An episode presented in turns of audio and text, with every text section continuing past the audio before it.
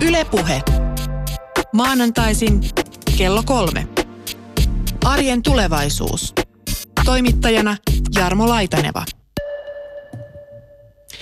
Ja täällä meillä vieraana tietokirjailija, tutkija Suomen ja Pohjoismaiden historian dosentti Outi Ampuja Helsingin yliopistosta. Tervetuloa. Kiitos, kiitos. Mä tiedän, että sulta on kysytty monta kertaa tämä sama kysymys, mutta se on niin veikeä, että se on melkein pakko kysyä.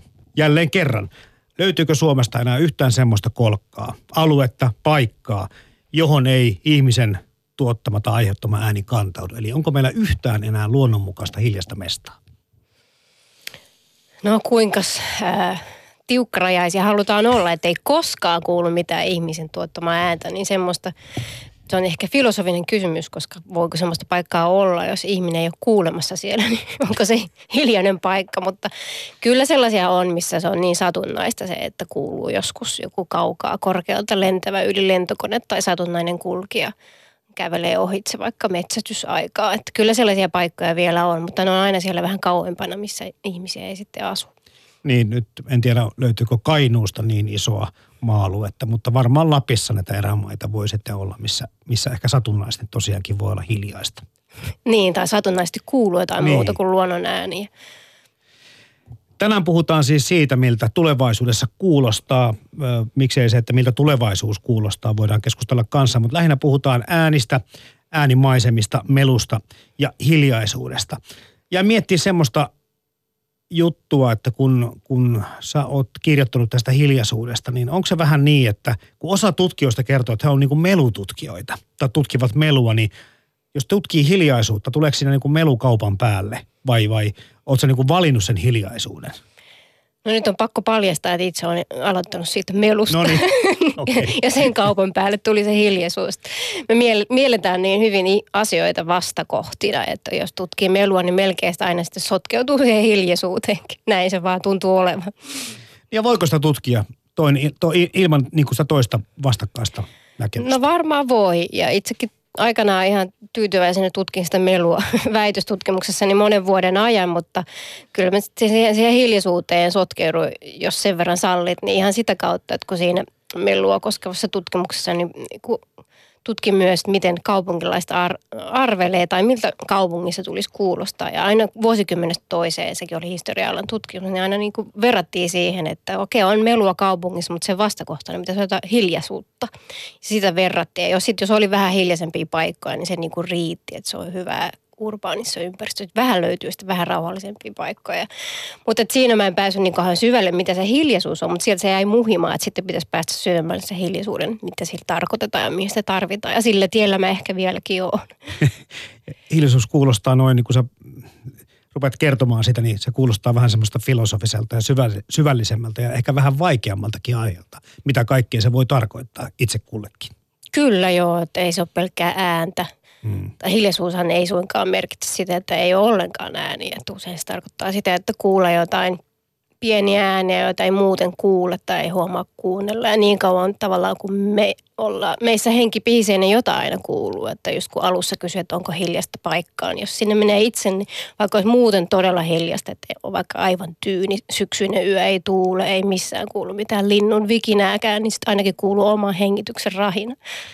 Mistä se johtuu sitten se pään sisäinen kohina? Jos satut semmoiseen hiljaiseen paikkaan niin kuin löytämään tiesi, niin tuntuu joskus siltä, että mökillä huomaa sen monta kertaa, kun on jo pimeää ja mm. on täysin hiljasta, niin, niin tota, tuntuu, että päässä kohisee tosi paljon. Niin se voi olla ehkä oman verenkierron kohinaa tai monella korvissa vähän suhisee tai jopa tinnittää, niin tämmöisiä ääniä. Voi ehkä jopa kuulla oman sydämen lyöntissä äänet. Varmaan sitä se on se kohinen. Voi olla vähän ehkä semmoista yllättävyyttäkin. Ehkä, jos, varsinkin jos asuu kaupungissa, ajaa vaikka pitkän matkan autolla, se on aika kova melu. Sitten tulee sinne luonnontilaiseen hiljaisuuteen, jos näin voi sanoa, niin sitten se niinku tavallaan ihan kuin korva vähän etsisikin sellaisia jotain ääniä, mitä kuulee. Sitten kun niitä ei ole, niin on aika kiva tunne. Minusta se on hauska. Ja tässä, jos puhutaan nyt hiljaisuudesta Outi Ampujan kanssa, niin Aki Päivärinne pääsee kohta myös ääneen parikin kertaa. Hänet tapasin etukäteen, koska mies on tällä kertaa työmatkalla tämän ohjelman aikaan. Äänisuunnittelija ja äänibrändääjä on muun muassa Aki Päivärinteen ammatteja. Hän työskentelee Granlund-yhtiöillä ja hänen kanssaan puhutaan siitä, miten ääntä yleensäkään voi brändätä ja miltä tulevaisuudessa kenties julkiset tilat kuulostavat. Yle.fi kautta puhe. Joo, jos ajatellaan siitä, tai kohta puhutaan siitä, miltä tulevaisuudessa kuulostaa, tai vähän myöhemmin, niin on, tähän on ehkä koukottava taas kerran historian kautta. Ja miettimään sitä, että tämä teollisuuden ö, aikakausi luultavasti muutti aika paljon sitä meidän korvakuulemaa, miltä se ympäristö kuuluu. Miten tämä meidän ö, kuulokuva on muuttunut tässä vaikka sadassa vuodessa? No sata vuotta on aika lyhy- lyhyt aika, jos ihmiskunnan historiaa ajattelee ja teollistuminenkin pääsi käyntiin ainakin Britanniassa jo 1700-luvun puolen välin tienoilla. Nyt viimeistään ja siitä se sitten levisi länsimaihinkin, mutta että kyllä niin kuin äänimaisematutkijat ja näkee, että se teollinen vallankumous ja siihen liittyvä kaupungistuminen on ollut ehkä semmoinen keskeinen käännekohta, että tuli paitsi kaiken maailman koneita, jotka vapautu orgaanisesta energiasta, ei ollut- ei oltu riippuvaisia vaikka tuulesta tai vesivoimasta, vaan olikin höyrykone ja niin edelleen. Fossiiliset käyttövoimat käytössä, niin voitiin aina käyttää niitä koneita ja niitä oli paljon ja ne jyskytti yötä ja päivää. Ja tuli tehtaat, paljon uusia teknologisia keksintöjä, tarvittiin työvoimaa, ihmiset muutti siihen tehtaan lähelle, kaupungit kasvo. Siitä se, niin kuin siellä oli aivan erilainen ääniympäristö kuin missään aikaisemmin, koska oli niin paljon ihmisiä pienellä alueella. Sitten tuli liikennevälineet, rautatiet ja myöhemmin sitten autot ja niin edelleen. Että kyllä se siitä on ollut sellainen huomattava murros meidän ääniympäristön laadussa. Ja valitettavasti se on tarkoittanut myös sitä, että sitä melua on enemmän kuin vaikka 500 vuotta sitten. Mutta tämmöisiä varmaan suoraan tämmöiseen melun lisääntymiseen liittyviä tutkimuksia, niin niitä ei varmaan tuohon aikaan, kun alkoi tämä teollinen vallankumous tulemaan, niin tehtykään. Että tiedetäänkö sitten siitä, että miten ihmiset muun muassa reagoi siihen, että oho, nythän tässä onkin semmoinen kalske ja kopina, että, että järki lähtee. No vähän mä oon sitäkin yrittänyt jäljittää. Ei toki ole sillä lailla ehkä, niin se ei ollut mikään semmoinen ykkösaihe, sanotaan näin. Että kyllähän monet niin kuin taas, siihen liittyy paljon toivoa teolliseen vallankumoukseen ja kaupungistumiseen, että niin kuin mentäisiin kohti parempaa yhteiskuntaa, saadaan tavaroita markkinoille ja ehkä sitten se tavallaan ajateltiin, että ainakin jotkut toivoo, että sitten se niin kuin semmoinen vauraus valuisi sitten yhteiskuntiin, kunnes kaikkien saatavilla. Mutta tota, to, toisetko vielä kysymyksesi? Niin. Mitä mä olinkaan tässä Niin, selittämässä? onkohan sitä tutkittu sitä, että Niin, miten ihmiset aivan. vaikuttu, koska se on niin kuin, ikään kuin mä ymmärrän myöskin se, että siitä maksettiin tämmöinen hinta. Että Kyllä. vähän nyt epämukavuusalueelle Joo. mennään, mutta ö, onko sitä, tiedetäänkö sitä, että mitä miten se vaikutti? Niin. Joo, siis sitä olinkin sanomassa, to, toki, että jo muistaakseni 1700-luvulta oli tämmöisiä, on diagnosoitu tinnitus ja huomattiin esimerkiksi kuparisepillä tämmöisiä kuulovaurioita. On silloin ruvettu huomaamaan, että joissakin ammateissa niin kuin se melu on niin kova, että siitä tulee ongelmia kuulon kannalta. Ja, ja sitten Louis Mumford, joka on tämmöinen tunnettu teknologian historioitsija, niin huomioi, että, tai että luultavasti ne sen aikaiset teollisuuskaupungit oli hirvittävän meluisia, paljon pahempia kuin vaikka muinaisen Rooman ajan kaivo, kaivoksissa. Siis että, että niin kuin, kyllä siitä on niin aikalaishavaintoja, että on ollut kova melu ja kalske. Mutta myös toisaalta usein sit melu on liitetty tämmöiseen niin kuin edistysoptimismiin, että melu on kehityksen ääntä. Että meillä on nyt entistä voimakkaammat, mahtavammat koneet, me saadaan tehtyä asioita, mitä ennen ei. Ja se melu ikään kuin, niin kuin symboloista edistystä ja voimaa. Että siihen on liittynyt tämmöisiä positiivisiakin määreitä, että ei se ole suinkaan nähty välttämättä ongelmana, mm. vaan että se kertoo edistyksestä, vaikka kyllä niin insinöörit tietää, että meillä on hukkaa energiaa. Mutta näin, että siihen kuitenkin liittyy, voima, liittyy voimakkaasti myös tämmöisiä positiivisia määreitä. Että oikeastaan paljon myöhemmin se on sitten saanut usein semmoinen onge- ongelman määritelmä. Niin, eli tämä suhtautuminen kuitenkin ääniin ja meluun, se, se pikkuhiljaa muuttuu ja se liittyy siihen yhteiskunnalliseen kehitykseen, mikä sillä hetkellä sattuu olemaan. Kyllä se on aina sen kanssa kulkenut käsi kädessä. Ja sitten jos nyt myöhempiä historiavaiheita ajattelee, niin melusta ruvettiin, puhun nyt ehkä ympäristömelusta, lähinnä liikenteen melusta mm-hmm. ja näin, niistä ruvettiin ehkä määrittää ongelmaksi vaikka tuollaisissa maailman metropoleissa, vaikka Yhdysvalloissa, New York, niin 1900-luvun alkupuolella, että se liittyi siihen, että kaupungissa oli niin paljon autoja ja tööttäiltiin ja kaupustelijat huutaa ja rupesi nousemaan vähän semmoista kritiikkiä, että eikö tälle voitaisiin tehdä jotain. Mutta toisaalta se liittyy myös sitten niin kuin ääniympäristöön liittyviin odotuksiin, että miltä on odotettu, että niin. meidän elinympäristö pitäisi olla, että millainen on hyvä. Että jos on riittänyt, että on katto pään päällä ja ruokaa, vai sitten jos elintaso ja koulutustaso nousee, niin ihmiset rupeaa vaatimaan, että pitää olla muutakin. Että elinympäristön pitää paitsi niin kuin täyttää meidän perustarpeet, mutta myös olla viihdyttävä ja terveellinen ja hyvä. Ja sitten jos Suomea ajatellaan, niin vasta toisen maailmansodan jälkeen sitten esimerkiksi tämmöistä vaatimuksesta melun torjunnasta vasta rupesi kasvaa ja tämä ympäristötietoisuus muutenkin. No sä oot tehnyt kirjojakin tästä aiheesta ja se hiljaisuus jollakin tavalla tuolla, no en voi sanoa, että kyteekö se pinnan alla, mutta ainakin se on niin kuin, meillä on tietoisuus siitä, että tämmöisiä asioita on olemassa ja tämmöisiin ehkä kannattaisi kiinnittää huomiota. Mm. Puhutaan tuossa myöhemmin siitä, mitä kaikkea tämä melu Joo. meille voi aiheuttaa ja millaiset äänet on meille mieluisia, mutta jos palataan nyt tähän päivään ennen kuin Aki Päivärinen pääsee kertomaan omasta työstään, niin mitä sanot tämän päivän äänimaisemasta, jos me puhutaan kaupungista, tämän päivän kaupungista ja verrataan sitä tuolle, kun lähdetään teollistuminen käyntiin, niin ainakin liikennettä on huomattavan paljon enemmän ja ihmisiä. Niin, en ole koskaan ollut siellä 1700-luvun lopun brittiläisessä teollisuuskaupungissa. Kyllä me veikkaan, että sielläkin jos meni sinne tehtaan viereen kuljeskelemaan, aika meluisa on, mutta ei siellä ole ollut esimerkiksi autoja. Niin. Et jos vertaa nykykaupunkiin, niin kyllä se väestön keskittyminen siihen pienille alueelle ja se autojen lisääntyminen, kyllä se on se, joka on tuonut semmoisen melun ehkä vielä niin kuin laajemmat meidän kaikkien keskuuteen, meidän kaupunkilaisten keskuuteen. Miten hyviä me ihmiset olemme ikään kuin mukautumaan siihen, että alamme pitää tämmöistä äänimaisemaa, mitä vaikka meidän ympärillemme vallitsee, niin normina? Siihen mulla ei ole yksi va- vastausta. Kyllä tietenkin ehkä ajatuksen tasolla ajatellaan, että se kuuluu kaupunkeen ja siitä ei välttämättä kauhean sopivaa valittaa. Ja, mutta kyllä sitten toisaalta, jos ajatellaan näitä melun terve- negatiivisia terveysvaikutuksia, kuitenkin se meissä asuva tämmöinen – me, me niin kuin lajina ei sitten välttämättä niin hyvin sopeudukaan siihen meluun, että jos altistuu liialle, liiaiselle melulle, niin se voi vaikka heikentää unenlaatua tai nostaa riskiä sydän- ja verisuonitauteihin. Sillä lailla sitten kuitenkin saatetaan fysiologisesti reagoida siihen meluun, että Siinä on ehkä tietty harmaa alue, että mitä me odotetaan, miltä meiltä kotona vaikka pitäisi kuulostaa. Ja jotkut kaupungin äänet, vaikka ohi menevän ratikan kiskojen kirskune voi olla kotoisa ja turvallisuuttakin luova ääni, mutta samaan aikaan, jos se niin kuin liikenteen häly ja melu on kovaa ja jatkuvaa, niin sitten saattaa kuitenkin tulla näitä fysiologisia negatiivisia vaikutuksia, että mm, siihen ei varmaan ihan yksiselitteinen. On tietyt riskirajat tavallaan, että jos altistuu niille yllättävälle melulle, niin sit se ei olekaan enää hyvä, eikä se oma sopeutuminen auta. Mutta jos sä et häirinyt niitä, niin sit sä et ehkä välttämättä esimerkiksi saa niin paljon stressiä siitä melusta. No jos näistä desibelirajoista, tässä puhut tuossa äsken Outi Ampuja jo niin kuin riskirajoista, mutta sitten meillä on konserttien ja monen muunkin toiminnan mm. suhteen on tämmöisiä desibelirajoja. Kyllä. Ja, ja tota, joskus tuntuu, kun tämmöisessä tapauks- tapahtumassa käynyt, että eihän se mekkala lähellekään ole niin kova kuin kotona, kun pieniä lapsia ja kavereita.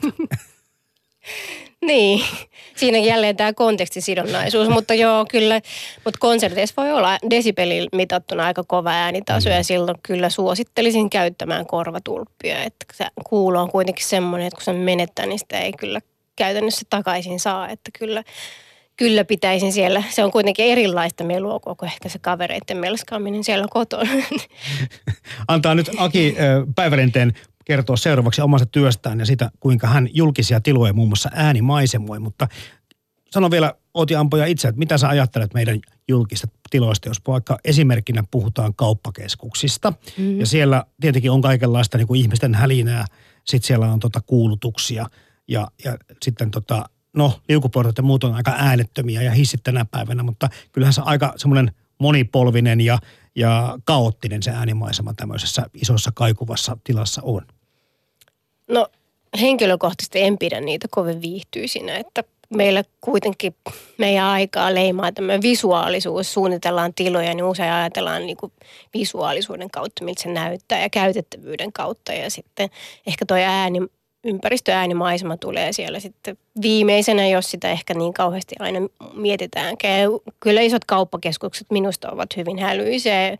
Eri liikkeistä voi tulla omanlaista musiikkia, joka ajatellaan ehkä sopii jonkun liikkeen brändiin ja sitten ne sekoittuu siellä toisiin ja kaikkea taustakohinaa ja ilmastolaitteiden hurinaa, että ei se ainakaan ole levollinen. Minun mielestä se ei ole semmoinen, missä minä viihtyisin. Et, että niin kuin olisi kiva olla siellä. Ja veikkaan, että jos siellä mitataan ihmisten vaikka stressihormonitasoja, niin voi olla, että siellä on pientä nostetta verrattuna, jos ihmiset istuskelisi vaikka puistossa, jossa olisi varsin luonnontilainen ääniympäristö, niin olisi varmaan vähän erilaisia stressihormonituloksia.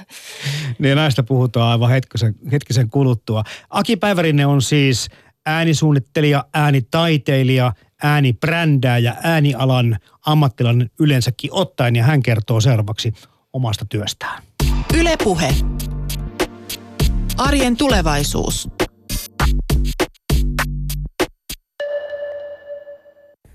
Aki Päivärinen, sulla on ehkä vähän hituisempi, erikoisempi ammatti kuin meikäläisellä. Äänisuunnittelijasta moni varmaan tietää, että mihin se liittyy. Mutta sitten kun siihen lisätään vaikka äänitaiteilija, vieläkin osa porukasta on mukana. Mutta sitten kun ruvetaan puhumaan äänibrändäjästä, Aki, niin epäilen, että moni tipahtaa kärryiltä. Pitäisikö meidän aloittaa sillä tavalla alusta, että kerrot, että mitä kaikkia tai mitä ihmettä sä teet työksesi? No joo, okei, okay, kiitos vaan. tota, mä kerron mielelläni ja, ja tota, siis mähän on kiinnostunut kaikesta ääneen liittyvästä ja myös tietysti muistakin asioista elämässä, mutta ääni on mun sydäntä lähellä. Ja, ja tota, eli ei ole periaatteessa niin pientä ääntä, mikä mua ei kiinnostaisi, että jos miettii vaikka käyttöliittymää tai jotain nappulan ääntä, että esimerkiksi tuli mieleen nyt, että mä tein tuossa aikaa sitten niin säätutkaan ääniä. Ja tota, siinä piti miettiä sitten, kun tämä vanha käyttöliittymä muuttui manuaalisesta digitaaliseksi kosketuskäyttöliittymäksi, niin sitten, että miten tota vanhoille lennonjohtajille, jotka on tuttu nappuloihin, niin saadaan siihen näyttöön. Se tuntu siitä, että kliks vai naks, vai, vai onko se sitten puinen naksahdus tai metallinen naksahdus tai lasillinen naksahdus, että miten me pystytään niin kuin samalla sen pienen pienen äänen kautta niin välittämään sitä tämän firman brändiä mitä se välittyy. Hei, viittaatko vähän samaan kuin oli hiljattain, en muista oliko se Volkkari vai kenen mainos, automainos, missä sitä ovia avattiin lukuisia kertoja. Minkälainen ääni lähtee siitä, kun auton oven avaa tai sulkee? Joo, ja siis sitähän on paljon tutkittu, että jos sitä auton oveen, jos sitä vahvistetaan, niin silloin tulee sellainen jykevämpi tunne siitä, että nyt ajetaan hienommalla ja tukevammalla autolla. Ja tota, se vaikuttaa siihen auton arvon kokemukseen. Kun sä tämmöisiä asioita teet työksesi, niin missä sun korvas jälkeen voi kuunnella? No, mulla on viimeisimpiä juttuja itse asiassa just tässä näin tota, ää, tulin Kuopiosta ja siellä matkuskauppakeskuksessa on lastenhoitohuoneessa kuultavissa tekemäni äänitausta. Eli tota, kyseessä on luontoäänitausta, jossa on tota, lähetty Lapin erilaisista topografioista liikkeelle. Liikutaan tuntureiden harjalla ja sitten tullaan värillä laaksoihin ja jossa puro virtaa ja ja, tota, ja sitten siellä on myös erilaisia lintujen ääniä, siis tosi rajoitetusti kylläkin lintujen ääniä, mutta tota, tässä äänimaisemassa on, on niin kuin tapahtuu tämmöisiä tarinoita, löyhä tarina, missä liikutaan niin kuin enemmän fysikaalisesti tämmöisessä maiseman leijallaan ikään kuin lappilaisessa tunturimaisemassa. No mitä sen pitäisi aiheuttaa lapsille? Luonnon äänillä on tietysti tutkitusti vaikutusta siihen, että ne rauhoittaa meitä ja, ja tota, ne saa meidän pulssin laskeutumaan. Eli tämmöisessä lastenhoitotilanteessa, niin usein kun me tiedetään kaikki, joilla on ehkä ollut lapsia tai on lapsia, niin tota, että ne tilanteet ei aina ole sillain niin, niin kuin no smoothia. ja, ja tota, luonnon äänillä, jos ne on oikealle tasolle ja oikealla tavalla huolellisesti suunniteltuja tilaan asettuvia ääniä, niin voidaan saavuttaa semmoinen teho tai oikeastaan siihen tilaan semmoinen kaasumainen fiilis. Eli melkein tämmöinen niin kuin parfyymin kaltainen tunnelma, joka tota, alitajuisesti vaikuttaa meidän toimintaan. Mä huomasin sun blogista, että näitä luontoääniä. No kyllähän me ollaan kaikki, jotka julkisissa paikoissa liikutaan, niin kuultu, että saattaa olla huminaa, sadetta tai linnun liverrystä. Ja omasta mielestäni olen huomannut ihan saman, että mistä kirjoitat, että kaikki ei oikeastaan kuulosta siltä kuin ehkä pitäisi. Eli on aika sotkusen tuntuisia äänitaustoja. Ehkä mä puhun mieluummin taustoista, koska se tulee mm-hmm. sieltä silleen niin kuin häiritsevällä tavalla esille. Kyllä. Eli Suomessa onkaan jonkin verran joku funtsinut näitä asioita, mutta tuntuuko vähän siltä, että on jäänyt puolitie asiat. No mulla on vähän semmoinen olo, että et, et ihan kiva, että on okei, okay, että mietitään lintuja ja tämmöistä mutta sitten jos sä laitat sen, siis oikeasti, mikä on linnun metafora? Lintuhan haluaa olla vapaa, vapaana liihottaa luonnossa ja se symboloi meille sitä, että, että linnut voi lentää ja liverellä täällä ja ne, ne, ne saa tehdä mitä ne haluaa. Mutta sitten kun me kahlitaan se lintu semmoiseen 40 senttiä kertaa 40 senttiä kaiuttimeen ja ahdetaan se vielä huonoon, huonoon tota, kartioon ja sitä kautta niin tota, liian lyhyen äh, vielä luuppiin, eli vaikka pahimmillaan 10 sekuntin luuppiin, niin kyllähän se nyt on niin kuin täysin vastoin sitä linnun luontoa ja, ja sen linnun idean luontoa. Eli hyvä aie on joskus taustalla tai monesti, mutta sitten toteutus vähän on jäänyt. Joo, musta tämä on usein se, mitä mä koen, että, ja, ja mikä on myös, myös inspiroinut mua mun työssäni miettimään, että miten, tämä, miten luonto voisi oikeasti olla meillä tilassa ja rakennetusympäristössä läsnä ehkä ehkä luonnollisemmalla tavalla. Mutta kiinnostavaa on ajatella myöskin sitä, että kun siihen sitten sekoittuu kaikki muut äänet. Eli varmaan tämmöistä yksittäistä taustasta, kun sä veistät sitä akustiikkaa siihen tilaan, niin voi olla taiteeksikin. Mutta sitten kun yhtäkkiä siihen liitetään kaikki ne muut moninaiset äänet, mitä julkiseen tilaan tulee, niin Miten se kombinaatio saadaan toimimaan? No se on mun mielestä jännittävää, että se on aina tapauskohtaista, että esimerkiksi tässä lastenhoitohuone-keississä, mitä me tehtiin, ja näiden luonnon, luonnon äänien kanssa, niin purosta oli esimerkiksi hyvä veistää sen ihmisen puhealueelta jonkin verran pois, pois tota, taajuuksia tai tehdä pieniä dippejä sinne. Eli tota, ottaa siis laskea niitä, niiden taajuuksien voimakkuutta, missä ihmisten puhealue tapahtuu. Mutta tota, tällä tavoin voidaan huomioida sitä, että se kommunikaatio siinä tilassa ei vaikeennu, mutta silti se efekti saavutetaan kuulijana niin kuin oikeanlaisena. Nyt kun puhutaan julkisista paikoista ja äänimaisemista, musiikki on yksi tapa loihtia niitä muita maailmoja, että tehdä miellyttävämmäksi näitä julkisia tiloja ja luonnon äänet tuossa, mitä sanoit tässä muuta. Mitä muuta se voi olla? No mun mielestä se, mitä usein ajatellaan, että, että, että tila on jotenkin, arkkitehti on luonut tilan jonkin tietynlaiseksi. Nykyään esimerkiksi niin voidaan ihastella sitä kädistä vaikka CAD-ohjelman kautta – ja silloin se näyttää tietynlaiselta. Mutta sitten kun me tuodaan se talo tilaan, eli vaikka luontoon ja rakennetaan se, niin silloin se altistuu sateelle, erilaisille valoille, erilaisille säätiloille, eri lämpötiloille ja kaikki vaikuttaa siihen, mi- miten me ollaan siellä. Ja sama mä ajattelen sitten, että, että valaistuksen muuttuessa, niin ääni siinä tilassa, jos sulla on vaikka joku äänimaisemointi, niin voisiko se äänimaisemointi myös seurata kalenteria, vuoden aikoja, että se olisi semmoinen asia, mitä, mikä niin kuin elää sen talon myötä, se olisi niin kuin elimellinen osa sitä taloa ja, ja, ja sen tapaa kommunikoida. Tässä on mahdollisuuksia tosi paljon siinä, että meidän äänimaisemat olisi semmoisia, että jos meille takaisin viihtyvyyttä, hyvinvointia, puhutaan jopa terveydestä. Näetkö minkälaisena tämän tulevaisuuden, kun puhutaan miltä Suomessa kuulostaa? No esimerkiksi se, että me vietetään työpaikoilla ja monitila toimistoissa tosi suuri osa meidän ajasta. Ja monet valittaa siitä, että, että esimerkiksi töissä on raskasta olla. Akustinen ympäristö ei toimi.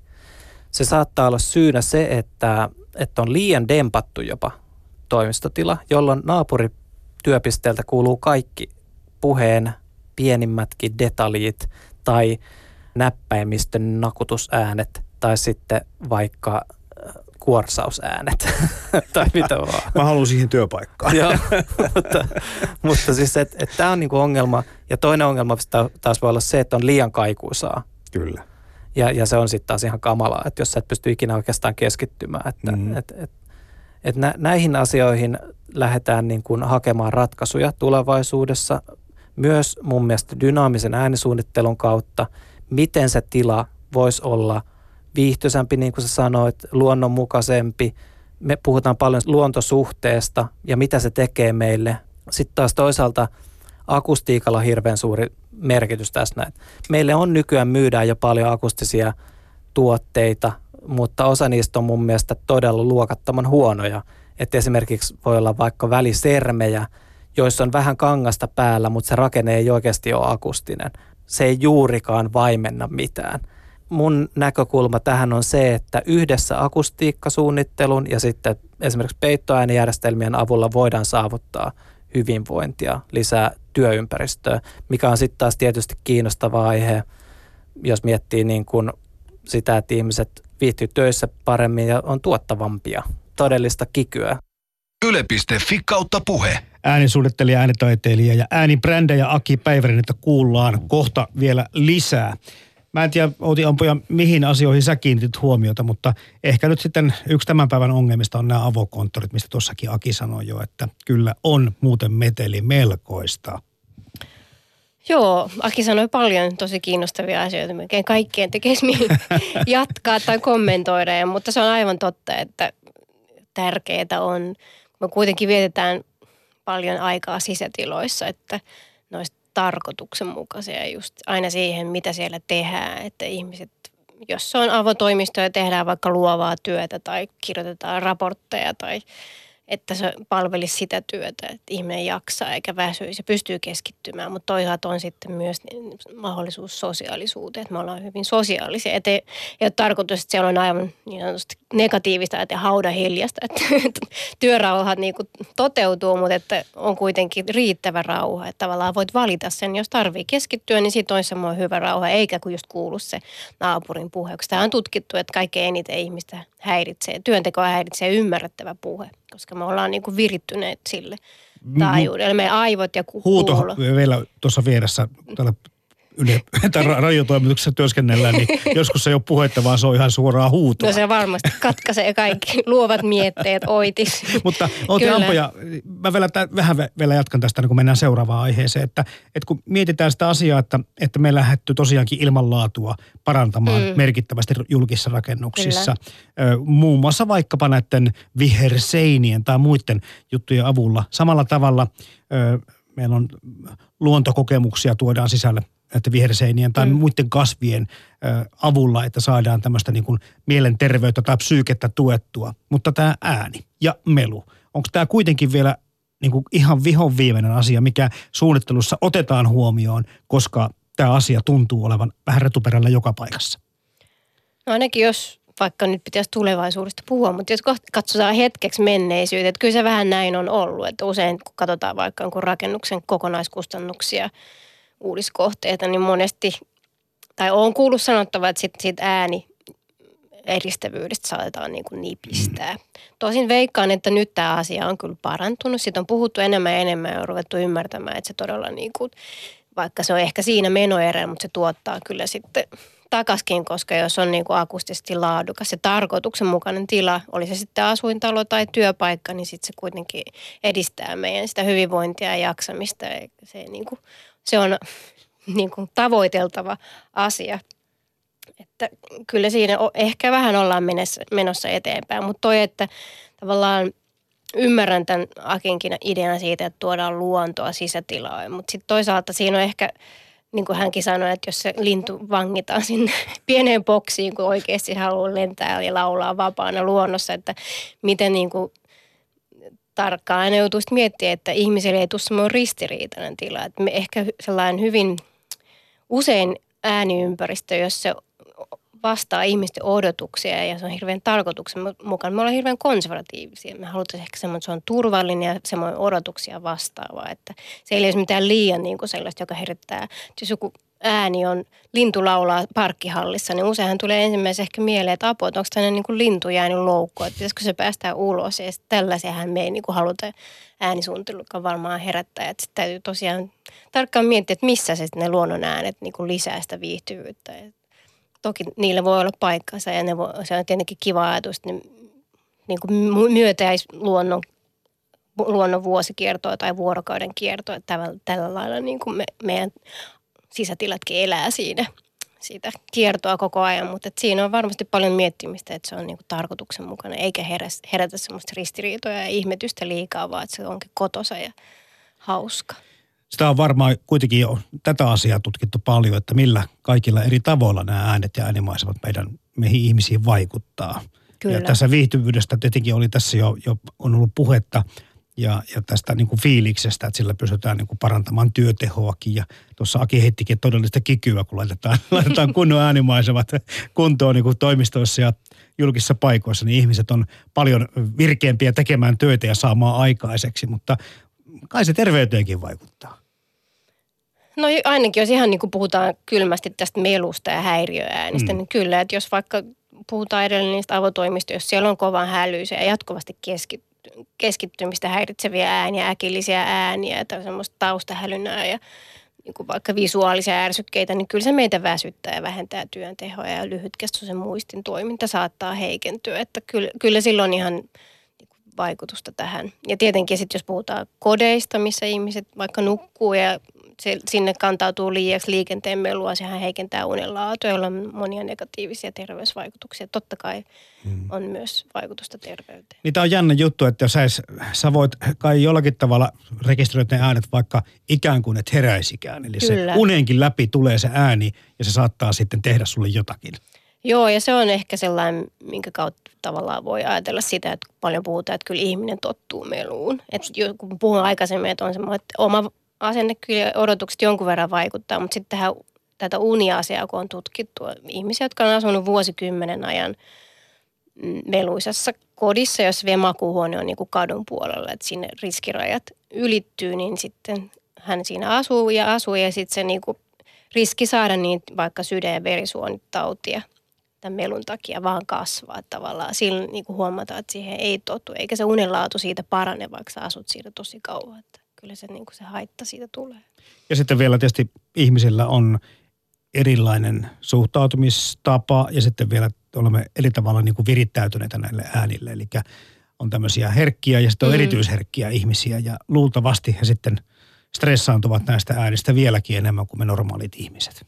Me tai niin, mitkä nyt on normaaleja. Ket, ketkä niin, meistä ovat no. Joo. No mä oon, tunnustan, että mä oon vähän tuolle metelle ollut aina pikkusen allerginen, että mä kestän huonosti kaikkea meteliä. Mm. Ja mä huomaan, vaikka vertaan itseäni ympäristöön, jotka sitten sanoo, mitä sä tohon kiinnität huomiota? Kyllä. En mä tiedä, miksi mä kiinnitän siihen huomiota, mutta se häiritsee mua. Minä kuulun kanssa näihin, niin. näihin epänormaaleihin.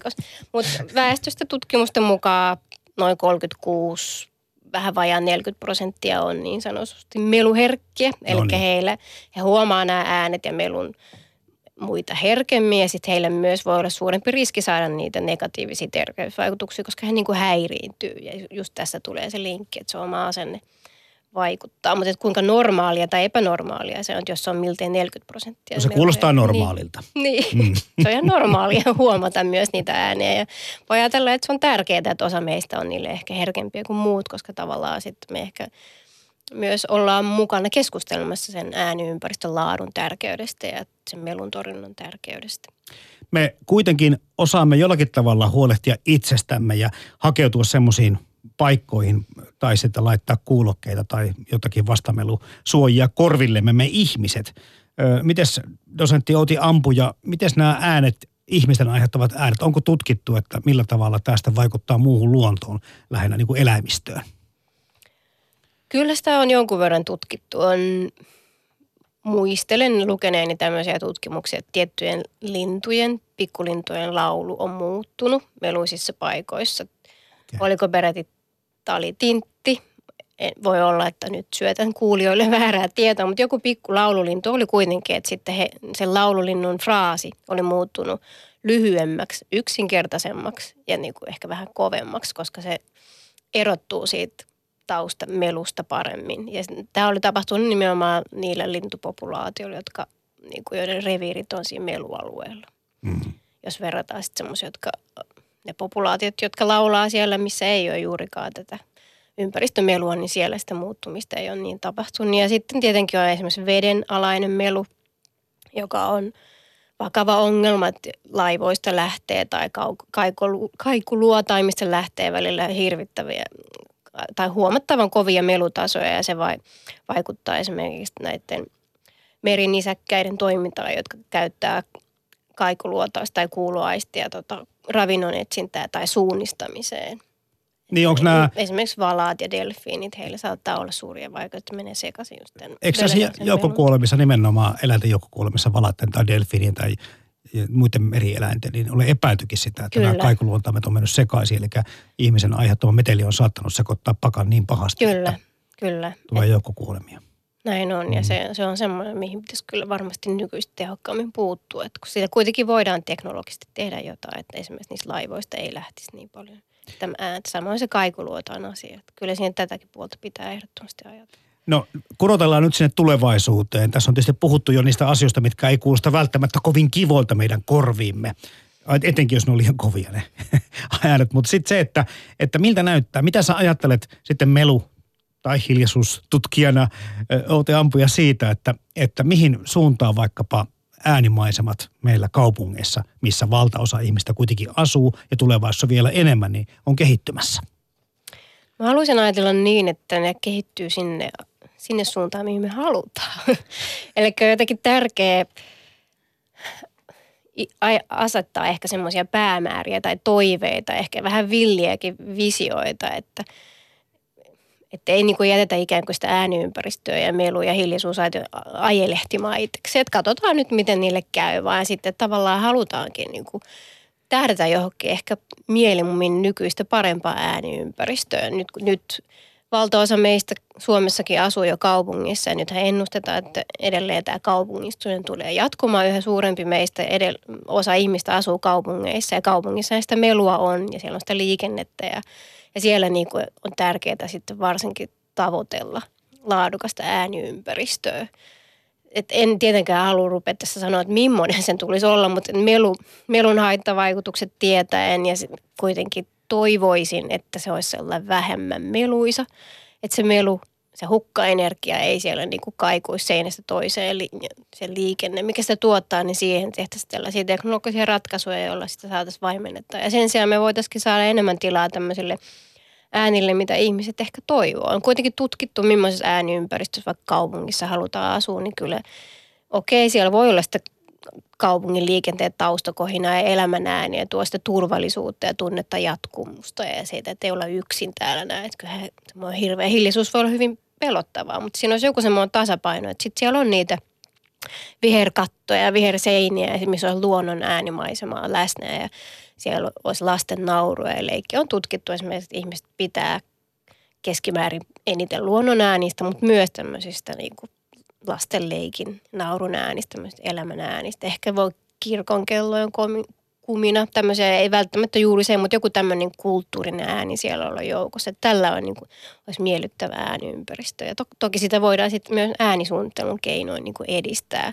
Mutta ehkä semmoinen minimi olisi, että se meluntorjunta on niin tehokasta, että suunnitellaan nämä asuinalueet, ne liikennevälineet, jos ne nyt vielä tulevaisuudessa yhtään, valitettavasti ne kyllä melua tulevaisuudessa, mutta ne olisi vähän, vähän kauempana näistä, missä asutaan ja käydään koulua ja että siellä sitten olisi ainakin, olisi semmoisia hyviä taskuja hyvin tiheästi, missä se ääniympäristö olisi mukava. Mä tota, ehkä vielä vähän kohta Outi Ampuja kysyn sulta, että kenen vastuulla tämä kaikki sitten mahtaa olla ja sitten ketkä ovat he, jotka ikään kuin päättävät siitä, että mm. minkälaista äänimaisemaa tulevaisuudessa me, tai mikä meidät ympäröi, mutta antaa vielä äänisuunnittelija, äänitaiteilija Aki ää, Päivärinteen kertoa vielä omat näkemykset vähän samasta aiheesta. Ylepuhe. Arjen tulevaisuus.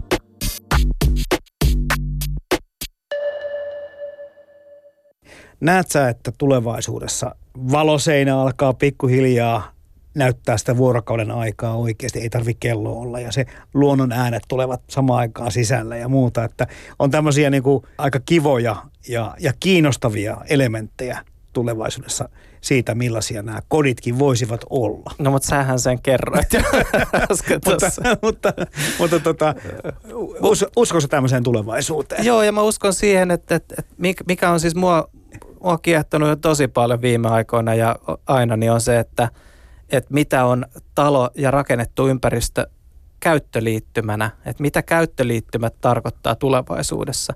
Että me ollaan siirrytty aika paljon niin kosketusnäyttöihin, mutta entä sitten, kun aletaan miettiä, että, että meillä on enemmän ja enemmän ohjataan vaikka eleillä, vaikka kodinkoneita tai mitä tahansa laitteistoa tai ohjauslaitteistoa, mitä meillä on kotona. Nyt silti, että jos meillä on nämä eleet, niin mitä, miten me saadaan vahvistus siitä, että kone on meidän kanssa yhteydessä. että me, ollaan, me tykätään, mä tykkään ihan hirveästi analogisista käyttöliittymistä, koska mä tiedän, että kun mä painan, niin se on päällä.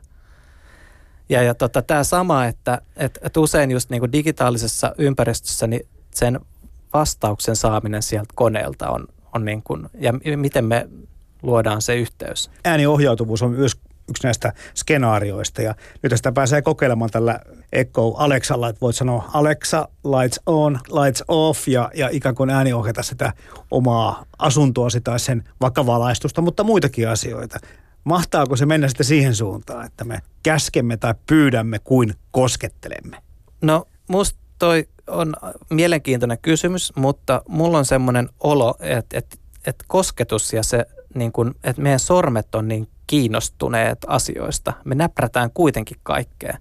Ja me ollaan, osa ihmisistä on kuitenkin aika ujoja käyttämään ääntään, että et, okei, tuommoinen ohjaussysteemi voisi myös muuttaa meidän kulttuuri, äänenkäyttön kulttuuria. Esimerkiksi se tekisi sen hiljalleen, mutta toisaalta mulla on semmoinen vahva usko siihen, että kyllä me käsillä tullaan tekemään tosi paljon vieläkin. Mutta se, että millä tavalla me saadaan palautetta siitä, että mitä me tehdään ikinä, ne eleet, mitä me tehdään käsillä, niin se on sitten tietysti äänisuunnittelijalle lisäduunia. Mutta sä kumminkin uskot Aki Päivärin, että näppituntuma säilyy ihmisen niin kuin arjessa. Kyllä mä uskon, että näppituntuma säilyy. Tuossa oli yksi semmoinen mielenkiintoinen keissi tuolta Hampurista, kun mä olin siellä Audio Branding Academy tilaisuudessa ja siellä oli ruotsalainen äh, Lexer, Lexter-niminen äänibrändäysfirma tehnyt tämmöisen Impossible Run-nimisen teoksen, eli sokee mies haluaa juosta 100 metrin kilpailun. Ja sille tehdään mahdolliseksi äänen avulla, eli suuntaavan äänen avulla luodaan tämmöinen niin kuin äänikäytävä, jonka avulla sokea mies pystyy navigoimaan siinä radalla niin, ettei se törmää muihin. Ja se voi osallistua kilpailuun. Ja aika huikea, huikea sovellus, että ihan niin kuin, jos kuitenkin miettii perusasioita, että ääni on niin sitä itseään, että se on vaan ilman tiivistymistä liikettä väliaineessa. Mutta et kuitenkin, että et me voidaan niinku sitäkin fysikaalista ominaisuutta muokata noinkin paljon nykyään, että voidaan tehdä selkeät äänitunneleita, jonka avulla sokea mies voi juosta siinä suhteellisen kapean radalla kilpailussa niin kuin muita vastaan, niin tota, no on se nyt aika huikeet. On, on. Hei, nyt mä vielä otan kumminkin yhden kysymyksen. Se liittyy tuohon, puhuttiin vaikka tuosta työpaikkojen, osa avokonttoreista on kaikuisia tai sitten kaikki äänet kuuluu liiankin selvästi, niin myöskin on sitten semmoinen niin suuntaus, liittyy varmaan tähän – individualismiin myöskin sit se, että ihmiset on ottanut niin kuin hallintaan sitä aikaa ja sitä tilaa ja sitä ääntä niin, että, että jos sä katot, niin kuulokkeet päässä kulkevia ihmisiä, ennen kaikkea korvanapit päässä kulkevia ihmisiä näkee koko ajan enemmän ja enemmän. Eli hirveän moni jollakin tavalla rytmittää tai merkkaa sitä arkea eri tavalla, erilaisilla äänillä. Ja niin mäkin tunnustan, että tuossa kun meillä kova meteli, niin mä paan tuolta etiopalaista jatsia soimaan kuulokkeisiin ja alan näprätä hommia. Kyllä. Joo, mä luulen, että me ollaan tosi luovia löytämään niitä ratkaisuja ihan itse. Et mä, mä teen ihan samaa meidän konttorilla, että tota, et mä siis pistän aika usein musaa. Jos mä en jaksa kuunnella musaa, niin mä kuuntelen, siis mulla on semmoinen äh, sade nettisivu, mistä mä kuuntelen sitä sateen ropinaa. Sitten tietysti mulla on näitä mun omia, mutta en mä nyt jaksa niitä omia äänimaisemia vapaa-ajalla kuunnella välttämättä. Tai siis itse asiassa eilen mulla oli sellainen olo, että, että tästä tuli ihan hyvä, että, että, että junamatkalla takaisin, kun mä kuuntelin sitä, niin mä nukahdin siihen omaan. No sit se toimi. Se toimi mun mielestä ihan hyvin. Äänien kanssa just on tää, me ollaan niin subjektiivisia kokemaan sitä ääntä. Se luo haasteet sille, että minkälaista tilaa me kuullaan ja voidaan tuottaa julkiseen tilaan, että, että se on niin kuin tarpeeksi jotain, mutta ei kuitenkaan. Ja siis kulttuuriset asiat pitää ottaa huomioon, että tämä voi, jos tämä loukkaa jotain, että sisältöjen puolesta ja, ja kaikki tämä pitää ottaa huomioon kaupunkitilassa. Että. Liittyy vahvasti vielä Aki Päivärinne sekä työpaikkoihin, mutta myöskin ihan meidän yksityisenkin arkeemme some, joka on ottanut aika vahvasti niin kuin tilaa meidän arjesta ja, ja siitäkin erinäköisiä ääniä tulee. Moni kokee nämäkin äänet tosi häiriötekijänä ja, ja tota, itselleni on tapana pitää puhelinta vain soittoääni, kuuluu, kaikki muut on niin mykistetty. Miten tämä saattaa kumminkin lisääntyäkin tämä somen käyttö? Minkälaisia mahdollisuuksia sä näet tällä puolella? No mun mielestä on mielenkiintoinen tota, aihepiirit ja, ja miten, me ollaan, miten me ollaan verkostoiduttu ja miten vaikka yritykset on verkostoitunut ja mi, miten paljon me halutaan, me oikeasti kaivataan niin paljon sitä huomiota sen somen kautta. Ja, ja se antaa meille lisää boostia, kun meille tulee lisää tykkäyksiä, klik, klik, klik, klik, palaa. Ja, tota, ja, ja tämä on, on tietysti vähän kammottavaa, mutta näin se nyt vaan on. Mä mietin sitä, että voisiko esimerkiksi sometykkäykset vaikuttaa vaikka firman äänimaisemaan mointiin, vaikka niin, että työntekijät tietää, että, että nyt tuli, että se on joku hienovarainen, niin kuin, kun se tota, tykkäys tulee tai muuta, tai jollain tavalla, että liikutaan, niin kuin, että, että voidaan niin kuin motivoida – työntekijöitä vaikka sille, että, että kun näitä tykkäyksiä tulee, niin me liikutaan tässä meidän äänimaisemassa nextille levelille tai jotain vastaavaa. Että tämmöisiä niin kuin vähän niin kuin pelillisiä niin kuin, non-lineaarisen tarinankerronnan keinoja käyttäen voisi niin kuin toteuttaa tätä äänimaisemointia tulevaisuudessa, että, että se ei ole vain niin kuin yksi luuppi, joka pyörii menemään, vaan että siihen vaikuttaa säätila, some, vuoden ajan muutokset, vuorokauden ajan muutokset, tota, ehkä mahdollisesti uutisointi tai jotkut valitut parametrit, vaikka hiilidioksiditason muutos tilassa tai mitä vaan. Kuka ottaa ensimmäisenä firmoista käyttöön sitten sen, että kun se tulee sydämiä, niin tulisi sitten se valitulla kielellä, että olet ihana, olet ihana, olet Ehkä ihana. Yle. Yle.fi kautta puhe. Näin kertoi siis äänisuunnittelijana Granlund yhtiössä talotekniikkasuunnitteluun keskittyneessä Granlund-yhtiössä työskentelevä Aki Päivärinne. Joo, dosentti Oti Ampuja. Olisiko kiva, kun olisi, tota, niin, niin kuin nyt meillä tässä puhelimet molemmilla on vähän surisut tässä lähetyksen aikana, että sieltä tulisi tämmöisiä luonnon ääniä tai jotakin tämmöisiä puheääniä, jotka mieluummin kuin piippailuja tulisi, että merkkaisi. Kenties just tälleen tykkäykset saisi tämmöisiä, olet ihanuus juttuja tai jotakin muita. No, hmm, täytyy, nyt mun on pakko nyt myöntää, että mä oon tämmöinen negatiivinen takapajulusta tullut ihminen, mutta siis mä pyrin mykistämään kaikki mm-hmm. somehälytysäänet, koska jotenkin mä ajattelen ja valitettavasti tutkimusnäyttökin, tai valitettavasti tai ei, mutta näyttää, että me ollaan kuitenkin se sama eläinlaji, joka on aikanaan kehittynyt siellä savannilla tai muussa luonnonympäristössä. Aina kaikki äkilliset äänet on merkinnyt, että nyt jotain tapahtuu ja pitää reagoida. Ja meidän elinympäristö on niin paljon hälyä ja kaikkia ääniärsykkeitä ja muita ärsykkeitä, että niin kuin se ei välttämättä ole meille hyväksi, ainakaan liiallisuuksia, että aina pitää niin kuin terästäytyä, että kuka nyt haluaa jotakin tai tarvii jotain, että pitääkö aina reagoida. Ja mä itse näkisin, että tässä ääniasiassa vähemmän on enemmän. Että mieluummin se ei kuulu mitään ja sitten kun mä itse haluan, mä voin sitten avata se ja katsoa, että onko sinne tullut jotain Mut, että, tässä on tietenkin paljon yksilöllistä vaihtoa, mutta mieluummin ei. ja sitten itse kun on historioitsija, niin sitten mä tykkään tämmöistä ikonisista äänistä, kun hän tässä puhuu näistä, että miten sähköisiä käyttöliittymiä tai digitaalista niin maailmaa niin tykätään, niin aika paljon vanhoista äänistä. Että mun puhelin soi sillä mekaanisen puhelimen hälytysäänellä. Pirinällä? Niin, okay. tämä on historiallinen ikoninen ääni. Tuossa sanoin tuossa aikaisemmin, että, että tulevaisuudessa kuulostaa siltä, kun me haluamme. Ketkä olikaan se me, jotka niin. sitä haluaa ja, ja saisi aikaan sen muutoksen. Puhutko nyt siitä, että, että minkälaista politiikkaa tässä niin kuin maassa tullaan tekemään? Se on iso kysymys. Tietenkin ehkä tämä ääniasia ei ole se ehkä poliittisen päätöksenteon ykkösprioriteetti, että on muitakin asioita totta kai, mutta että tietenkin, että jos mitä enemmän näistä puhutaan ja ruvetaan niin kuin näkemään, että se on tärkeää, että meidän ääniympäristössä tavoitellaan mahdollisimman terveellistä ja viihtysää ja sellaista kuitenkin riittävän monipuolista ääniympäristöä, että mahdollisimman moni kokisi sen kotosaksi toiveitaan vastaavaksi, mutta totta kai sitten en mä haluaisi myöskään niin, että sitten se on niin kuin ääniympäristöstä tulee jotenkin niin kammottava tai melu vaan lisääntyy tai sille ei tehdä tarpeeksi että sitten tarvitaan tämmöisiä pikapaikkauslaitteita, että kaikki kulkee sen jälkeen luurit korvilla, että ne suojautuu Mutta siihen suuntaan ollaan menossa. Tai sitten valitsee aina se ääniympäristö niitä. Mm. Niin, näin se on, mutta mä, enkä mä sitä kyllä mä itsekin joskus kuuntelen, vaikka hyvin vähän kyllä. niin kuin yle, yleensä vähemmän kuuntelen mitään muuta kuin ihan tar- jotain tarkoitusta varten, mutta että kyllä ne korvatkin väsyy, jos sieltä aina jotain tuutetaan sieltä luurista ja on valitettavasti myös sellaisia tutkimustuloksia, että nuorilla voi olla nelikymppisenä alkava kuulovaurio just sen takia entistä useammin.